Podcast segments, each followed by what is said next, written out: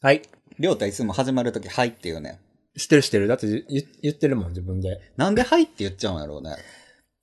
多分なんかあの、漫才的な、はい、はいどうもみたいなそういうことじゃないのかなって思うんだけど。自分の中のなんか、始まりましたよ、みたいなスイッチ。チを、うん。よっしゃみたいな、はいよっしゃ行こうみたいなさ。ああ、そういうことなのか。なんか、そういうのない？うーん。いや、どうやって始めたらいいんやろうなって、初めって結構さ、やっぱり分かれへんなと思いながら喋ってるかも、俺は。うん。なんか、あの、実際にさ、その、音源にな、音源っていうかさ、番組にしてるとき、編集をした後ってさ、うん。そのジングルが入ってるわけじゃん。入ってるね。うん。で、もう実際に撮ってる時ってさ、うんジングルがなくてさ、うんよし、じゃあ今から録音しますってやってるわけじゃん。そうやな。で、視覚的にさ、そのラジオ局みたいになんか、ろろ録音中の赤色ランプもあるわけもなく、あそうやな。だからなんかそういうきっかけ脳内コスタ大君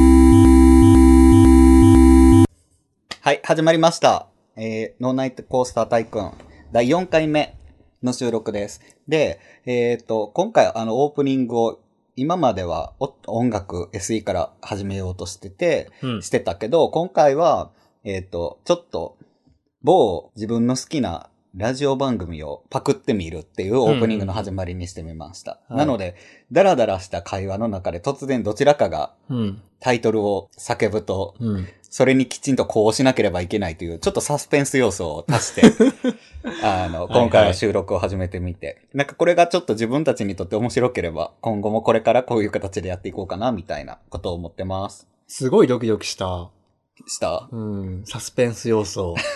しかもさ、うん多分、りょうたは言い出しにくいやろうなと思ってん、俺は。そうだね。多分言えないなと思ってた。と思ってたから、うん。一回目やしさ、うんやから俺が変なタイム、なんか、会話の区切りで言ったらう、んちょっとあんま面白くないかもって思ったから、りょうたが喋ってる変なタイミングでやったろうと思ったのよ。うん。いや、だってさ、なんか、喋っててさ、うん。まあ、なんていうの、横に、横にさ、その対面式じゃなくて、今うんこう、横に座って、まあな並びで座ってね並びに座ってさ、収録してるわけじゃん。うん。で、顔をさ、その、まじまじの見て話をしてるわけじゃないから、あれだけどさ、やっぱさ、横目でさ、視界に入ってくんねんけどさ、うんもう企んでる顔してるもん。そう。してたか。そう。だからさ、なんかすごいドキドキしながらさ、うん探り、探り探りっていうわけでもなくさ、なんか、なんかいつもと違う、若干の緊張感を保ち、保ちつつ、うん。話をしなきゃいけないっていう感じで。けどまあなんか、せっかく撮るんやったらさ、自分たち、まあ喋る内容がさ、やっぱりある程度知ってることとかを喋ったりとかするから、うんあの、撮りながら自分たちも楽しめるみたいなのって、やっぱり要素として欲しいなと思ったの。うん。で、それってやっぱそのサスペンス。うん。うん。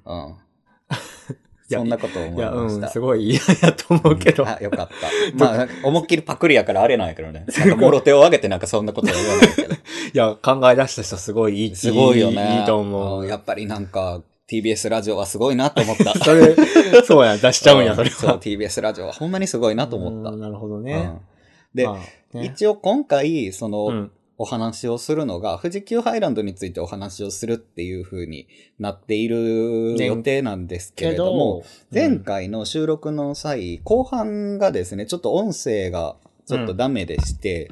あの、マイマイクのちょっとエラーが起きちゃったから、えっ、と、前回のその最後、少しだけ、ふ長島スパーランドの良さについて、少しだけ保管してから、今回は富士急ハイランドについてお話をしようとはい思ってます。そう。わざわざっていうかね、やっぱりうんあの、一応、今言うてしまうと、うん。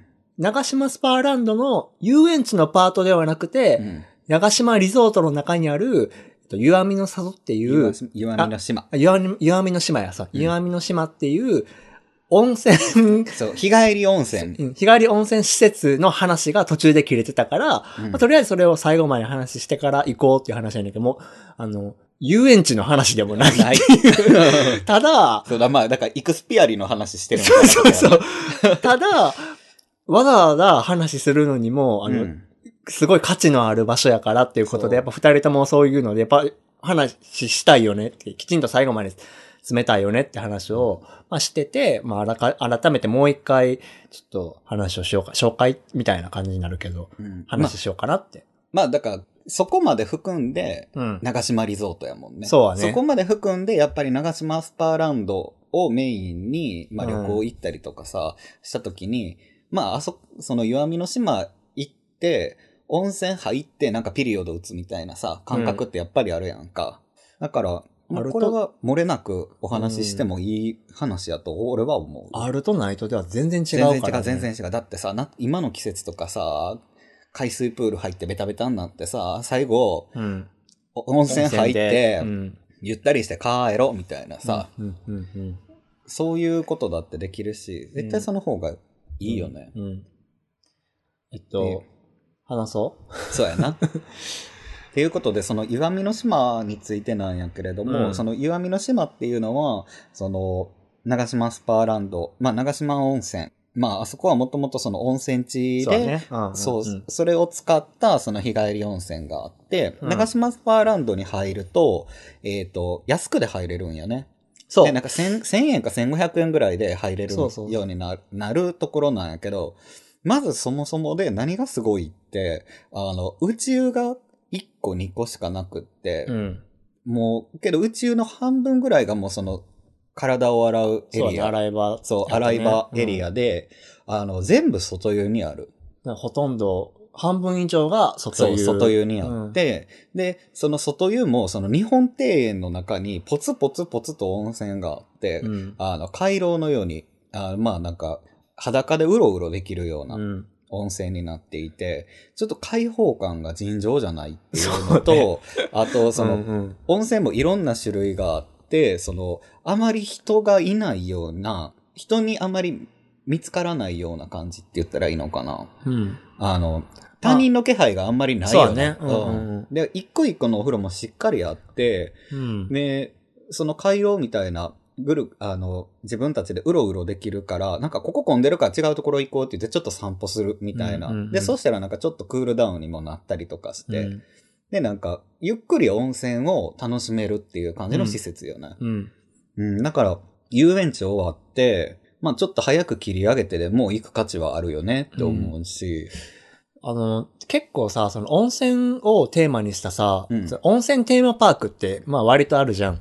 あ、大江戸温泉物語とか、とか、あの、箱根にある、なんだっけ、ユネッサンス？うーん、そなんかそんなな感じのところまあ、とか。スパワールドとかもそうやな、まあまあ大阪やったら。えでも大、大概がさ、水着着用じゃん。うんうんうんうん。そういうところは。そうやな。で、まあ、もちろんお風呂として気持ちいいねんけど、うんそう まあ、まあその長島の場合は、本当にもう、全裸っていうか、まあタオル、普通の温泉、あお風呂入る時の感じのまま、うん日本庭園の中をさ、うろうろできるわけじゃん。そうやな。だから、初めて行った時はね、やっぱり、こう、一末のさ、なんうんか、背徳感みたいなのが、まあ、ある。あるやんうあるある。もちろんみんな裸でさ、入ってるわけやねんけどさ、うんなんか、あまりにも広くてさ、うんなんか、一瞬なんか今どこにいるんやろっていう。な、な、何してるんやろ？だ大丈夫かなって。うんそう、あの、もちろん外からは全く見えないし、うんちゃんとした施設になってるんやけど、だから、ある意味、今まで体験したことがないことが体験できるそう。施設であって、お風呂も素晴らしくて、うん。景色も良くて、だから新たな目覚めがあるかもしれないよね、そうそうそう。そこに。だから、あの、本当に、唯一無二とは、まあ、ちょっと言えないけど、でも、うん。自分の中では、現段階では割と、あそこでしか体験できないことを体験したなって。やっぱ、うん。後に先にも、ま、あんな感じのところって今のところないから、な、あの、俺は何個か行ったことあるの。あれう、んああいう、その、なんていうの、外を割と周遊できるようなタイプの温泉って何個かは行ったことあるけど、うんやっぱり、遊園地のそばにあれがある、うんあれだけのクオリティの温泉があるっていうのは、ちょっと、いあの、そういう部分では、もう富士急とかディズニーとか、うん。あの、勝てないよねっていうような、うんうんうん。あの、規模感の温泉、しっかりした温泉やなって思うかな。もともと温泉施施設を、うん。があったところに、まあ、まあ言ったらその拡張としてさ、遊園地を作っていったりっていうことじゃんうん。で、大概のところはさ、遊園地を作りました、ホテルを作りました、うんで、温泉も作りましたっていう、こう、後、後付けの方で温泉を足していくと思うの。うんうんうん。、で、あの、ディズニーリゾートも温泉がないわけじゃん。そうやな。で、ある、あるにはあるっていうか、その近く、近くにあるんだけども、やっぱりちょっと車で何分とか、バスで何分、シャトルバス出たりとか、バスで何分っていう。万華鏡。万華鏡。ううんん。で、あそこはその、オフィシャルホテルか。オフィシャルホテルかな、あの、が、もう近くにあって。あるあるある、うんうんあの、黄色いやつやろ。そう。昔パーマンドファウンテンホテルっていう名前やってんけど、うん今はその違う名前になったの。ローソン入ってるところな。そうそうそう。そう、あの、ひ、なんかあの、東と西館みたいな風に分かれてるんだけど、パーマンドファウンテン、パームとファウンテンみたいな。なんか、なんかそういうのが、道路を隔てて確かね、分かれてたような気がする。はあ、はあはあ、道路を隔ててなかったかなでも今結局はそこをオリエンタルランドが買い取って、うん。オリエンタルランドが経営してるから、公式のホそうそうそうテルやんな。そうだからバス出てるよね。出てるう。ん。で、温泉ってその目の前やから、うんあそこに泊まってたら、すごくいいあ、確かに。万場所に華鏡行けるもんね。うん。で、もう、結びついてるけど、そんな密接に隣にあるってわけではないから、まあだってディズニーの温泉違うしね。そう、そうそうそうそう、全然、全然違うからね。そうそうそうそう。うんまあ、向こうも、その、その、まあ、温泉側の方も、うんまあ、もちろんそこに当ててきてるんやとは思うんやけども、うんなんか、まあ、共存ししてるっていうか、持ちつ持たれつの関係ではあるかなとはうん思うんやけど、だから、長島の場合は、その、だから母体が長島でやっちゃってるっていうのがすごいのよね。そうそうそう。そう、だから、うんあの、なんていうの、家族経営みたいなことなわけや。うんんうんうん。だから、それが強いなって俺は思ってるかな。なんかそういうのが面白いんかも。だから、今まで、あの、自分は、長島ってさ、うん。日帰りでしか行ったことがないの。うんうん、うん。ホテルを泊まったことがないねんけど、ないね。一回や、ちょっと泊まってみたいなっていうあのね、は花、花水木がすっげえ実は豪豪華やっていう話を聞いたことがある、俺は。うん結構ええお値段するからね。ええお値段するね。うん。誰もが、あの、一回広告とか CM 絶対見たことあるやろっていう、うんホテル。花水木。そう、なんかちゃんとしてるな、うんみたいやからね。やっぱりそういうのも込みで、やっぱり面白い部分なんやと思うし、なんか、日帰り温泉行って、長島温泉次は泊まりで来たいよねって思わせたら勝ちやん。そうはね。で、それ、そうやって思わせるだけの価値が岩見の島にはあるよねうん。って思うて。か普通に思ったよね。思った。あえ、で、泊まりで来たい。そうそう。もうちょっとゆっくりしたいみたいな。このまま、このままバスで帰るの？みたいな、そうそうそう。ねもうなんか、いやいやいやいや、帰りたない帰りたないみたいな。あとさ、ちょっと、あれやけどさ、あの、遊園地行く、行って、うん終わった後に近くのホテルに泊まるっていうのを確定してる状態で行くと行かんとじゃ全然違うくないっていうのああ、が、気持ちね。全然違うくな違いうかも。ギリギリまで折れるやん、みたいな。あまあ、まあそうやね、ギリギリ、なんか、それが、幼少期そういうことを感じたからか、あ、うん。それがすごく今でもめっちゃ贅沢なことだなっていうのは。あとさ、オプションとしてさ、あの、次の日の予定決定、もう一回、パークに行くみたいなことだって、やる、あの、別に予定がその、決まってないとかであれば、全然やれるからねそうそう、何する？もうなんか明日も遊園地で行くか、行くか、みたいなことがあってもおかしくない状況っていうのって、なかなかないもんね。自分一回だけね、あの、東京ディズニーリゾートでやったことがあるの。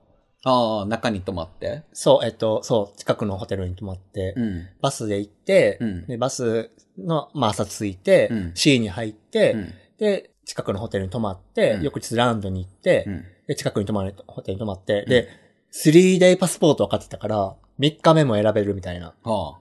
でどっちかにな？どっちかに行くみたいなんで言ってんけど、2日でええなってなった。っていうのも、うんなんかその繁忙期じゃなくて、割と閑散期を選んで行ったから、ああ。やと思う。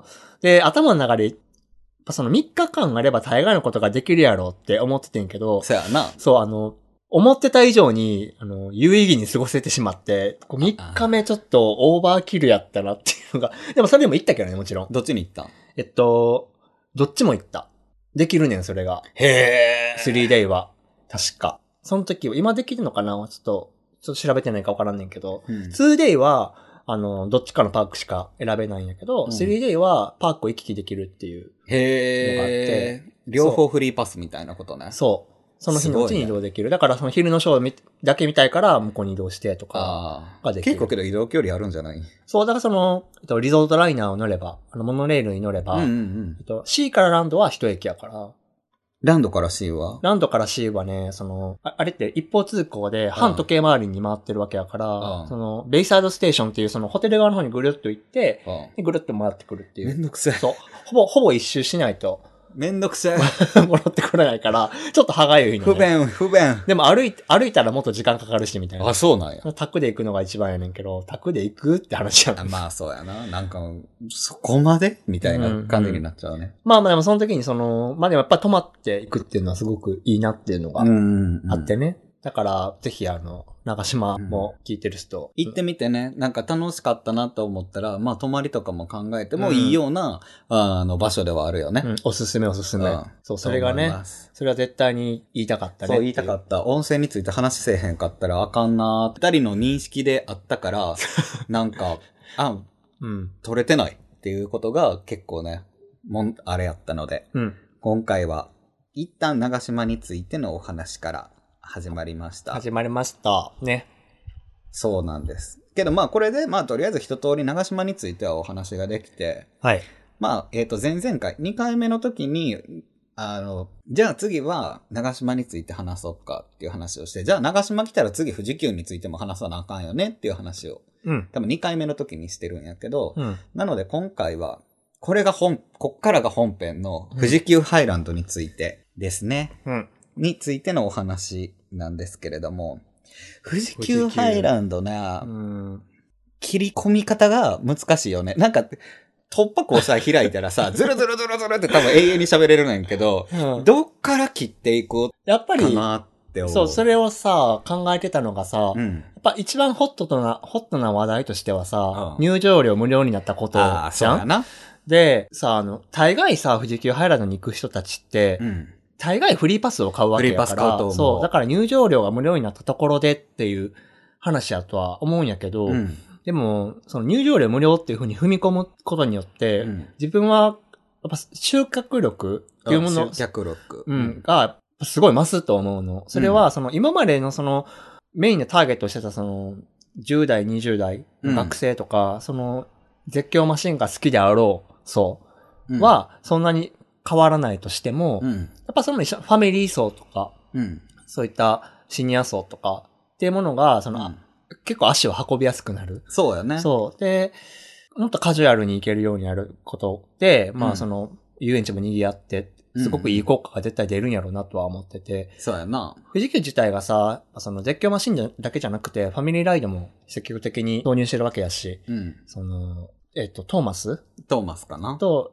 リサガッバーナみたいな。あの、ガッバーナガガスパールやっけ？ガスパガッバーナやって。うんけどなんか、そんな、リサ、リサとガスパール。阪急百貨店の子。何？ドルガバ？じゃじゃじゃ阪急百貨店ってリリサとガスパールがメインキャラクターじゃなかったっけ？採用されしてた気がする。知らない。梅田のね、阪急百貨店のところのディスプレイによく出てる。へえ。今、どうかが知らんあ、けど。ほんまや、阪急百、2005年から2008年の阪急百貨店のクリスマスシーズンのイメージキャラクター。結構、結構短いんよねっ。て書いてる。え、俺、けど、それまで見たことなかった。富士急で初めて見た気がする。あそっかうん。で、んで？そうそう、それでその、要するに絶叫マシンが乗れないのに、あの、遊園地入るだけのお金払ってっていうおばあちゃんとかが、まあ、かわいそうなわけじゃん。そうやな。で、それでちょっとじゃあおばあちゃんちょっとやめとくわ、みたいな風になるのじゃなくて、うん。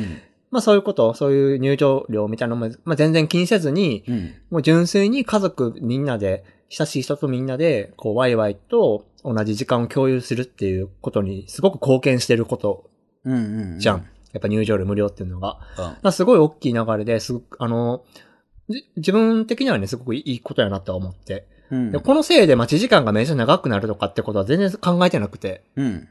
ていうか、多分、ないんちゃうないと思うのよねあとなんかその、入場料が無料になったことによって、乗り物代とかも値段が上がったのそうその探検若の。干ね。そう。で、上がったりとか、その価格変動とかはあったけど、まあ実質フリーパス買ったら、あの、別に、ね。変わらんそうし、ね。で、まあ単体で乗りたいっていう人とかが、フラって遊園地に行った時に、まあ単体で乗るにしたらちょっと高いのかもしれへんけど、うん言うてもそんなに変わらんし、てか、富士急にフラッと行くっていう人そうそうそう人層がどの辺、どこまでおるのかって話だかでら。、フラって富士急に行くんやったら、みんな多分がっつり乗り物乗りたいと思うの。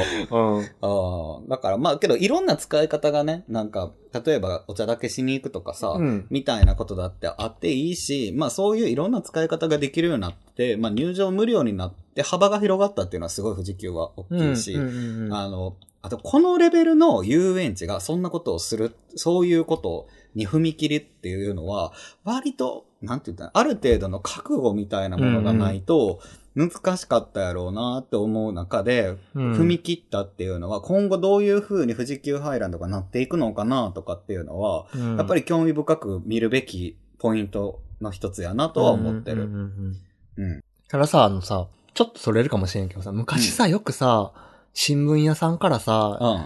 遊園地のさ、入場券とかもらえへんかった？あったね。あなんかあっ、たくない？あったね。そそういう時代。そういう時代ああったじゃん。ねうんなんかそういうのがさ、まあ今も、今もないかもしれへんねんけどさ、ないんやなって考えるとさ、うんなんか、老人会みたいな話してるけどさ、なんかね、あの、どうなんやろうなって。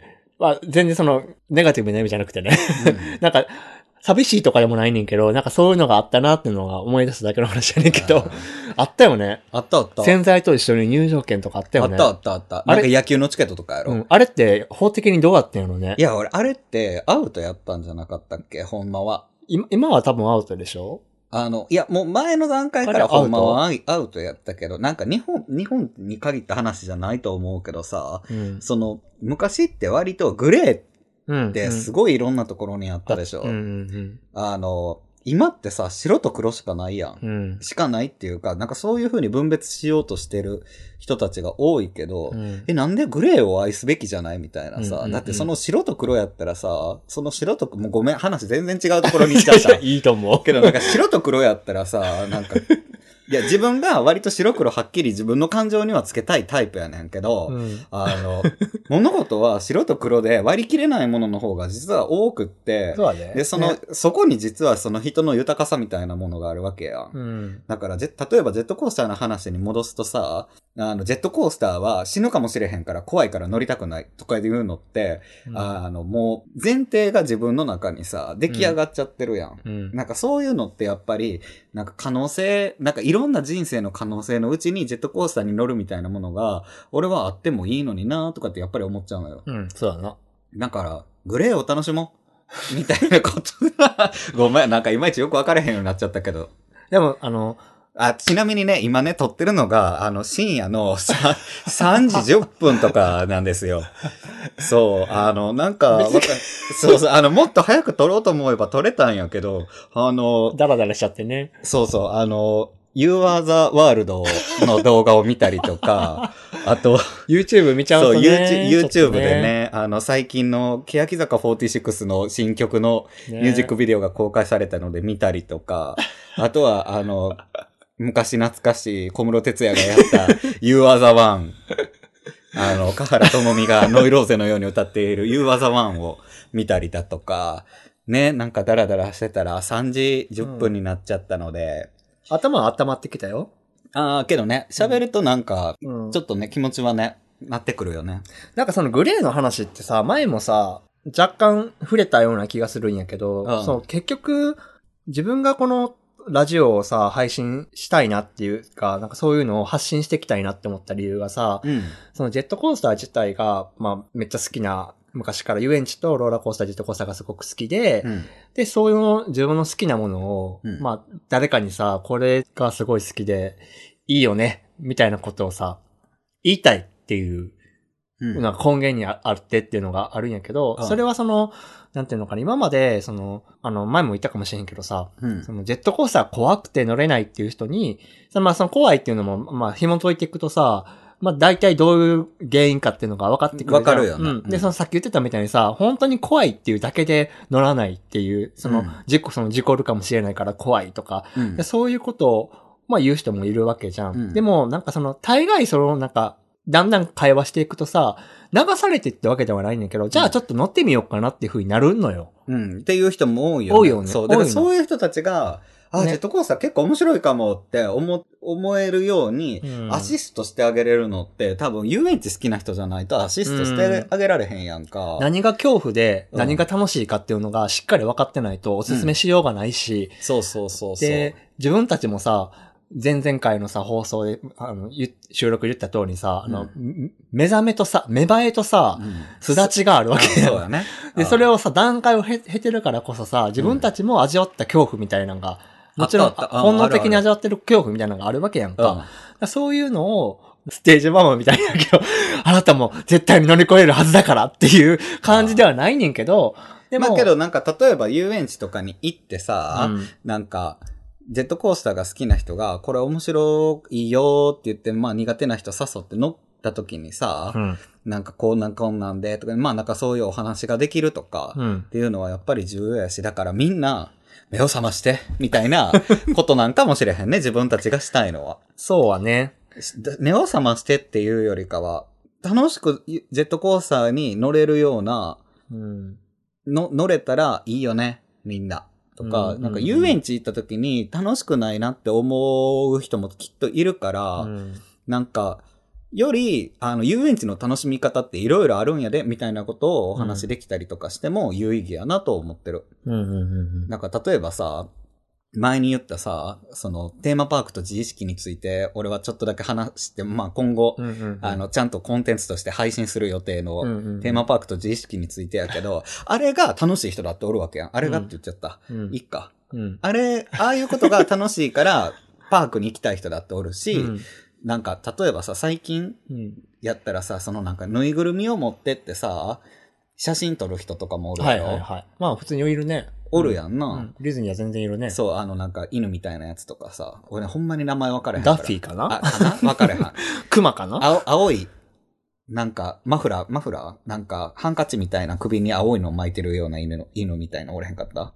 え？ーそれがダッフィー？分かれへん。え？うんうん、まあまあ、うんうん。まあでもいるね。そう、うんとかをさ、なんか配置して、うん。こっから撮ったら可愛いとかさ、なんかあるんやろ、でそういうのが好きな人もいるし、なんかそういうのがディズニーとか USJ って割とあんのよ。うんあの、テーマパークやからなんかもしれへんけど、その乗り物に乗らない選択肢。選択肢。そう。例えばパークの中でご飯を食べて、パレードを見て、それで楽しいみたいなことだってあるんや、あるわけやんか。だからうんうん、遊園地にもそういうオプション的な遊び方、絶叫マシーンに乗る以外のオプション的な遊び方っていうのがあっても本来いいはずって俺は思ってる。